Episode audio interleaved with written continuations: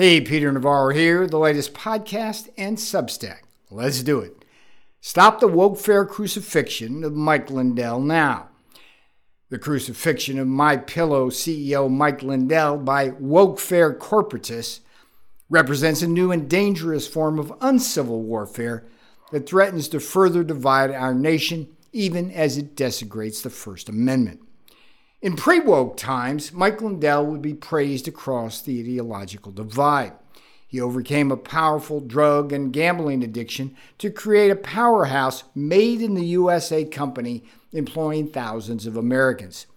In fact, if every American CEO had the same made in the USA ethic as Mike Lindell, I may have never served in the Trump White House. There simply would have not been any jobs in factories to help President Trump bring back home to America.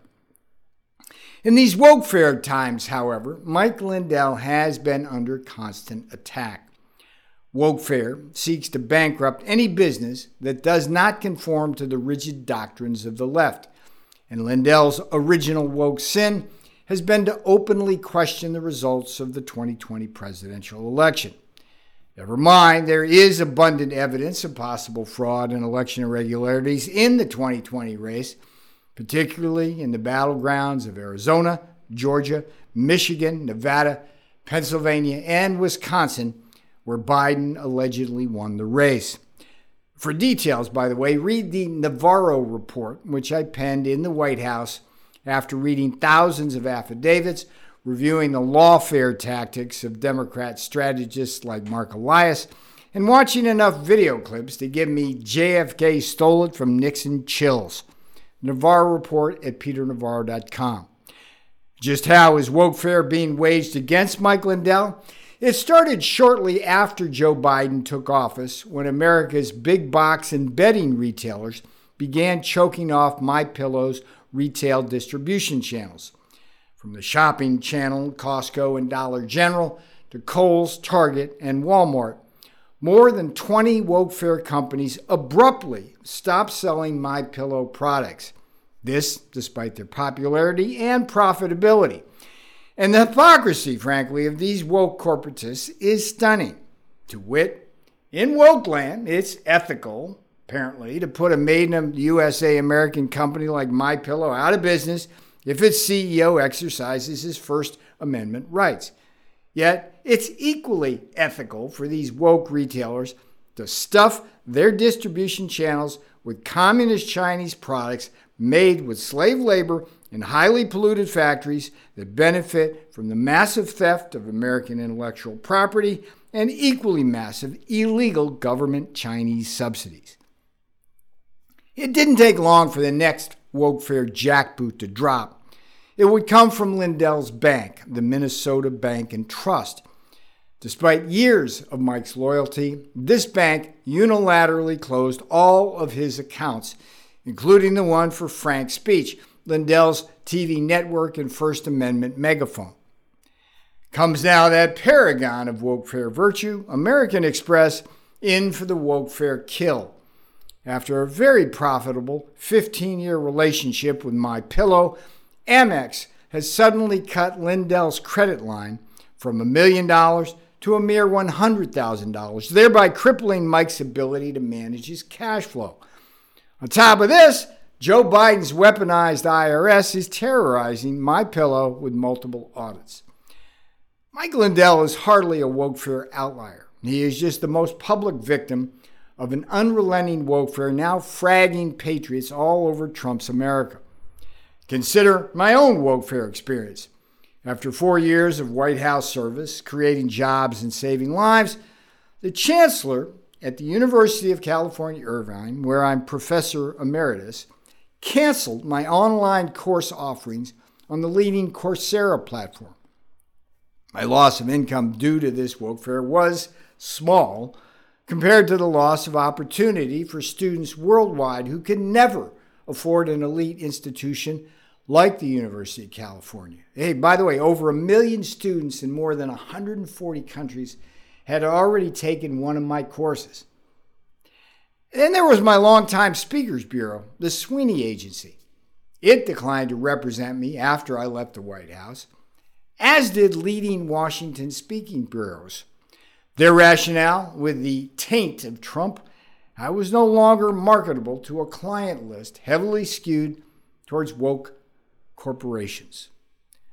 Nor could I sign one of those million dollar book deals with a Simon & Schuster or a HarperCollins, leading woke publishers who now regularly hand out massive advances to any ex-Trump officials willing to dump on Trump.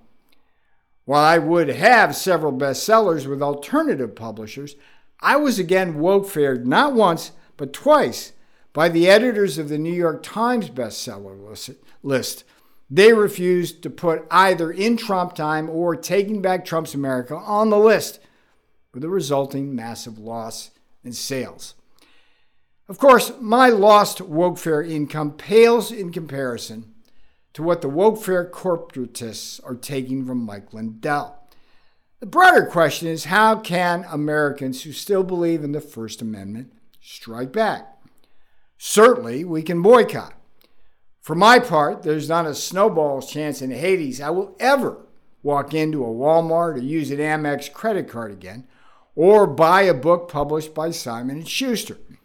And whenever I need towels, sheets, pillows, or sleepers, guess what? I'm skipping Target and Kohl's and heading straight to mypillow.com.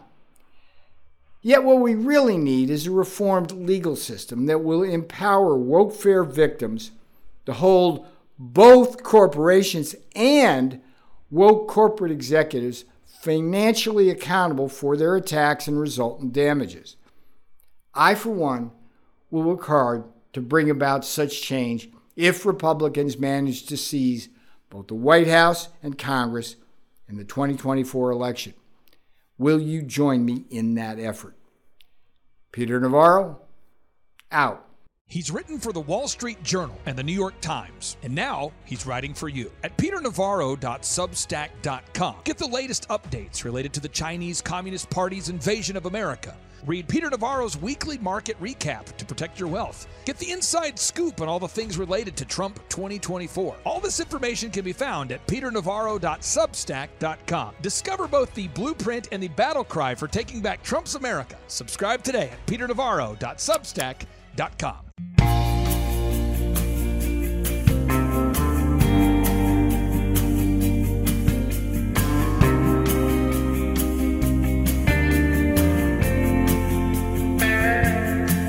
Look around and tell me what you see. Every day, more people in the street. Said I used to work in a factory. Right now, I don't work for anything.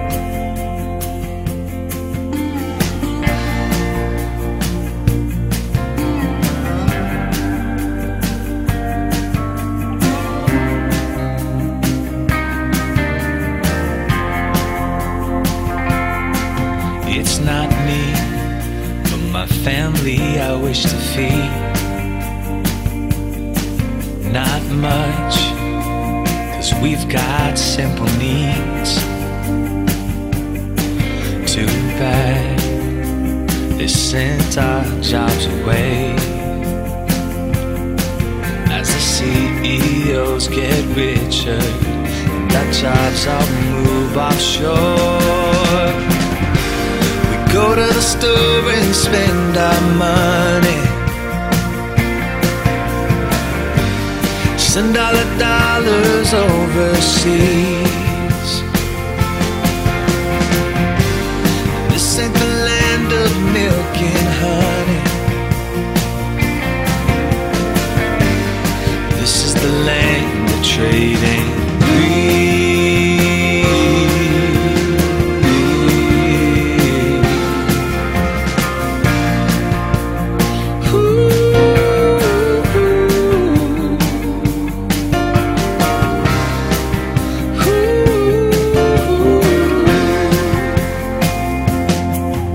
My brother got his college degree. He dreamed of running a factory. Now he's back home, living with mom again. Cause there's no bright future for a working man like him store and spend our money. Send our dollars overseas.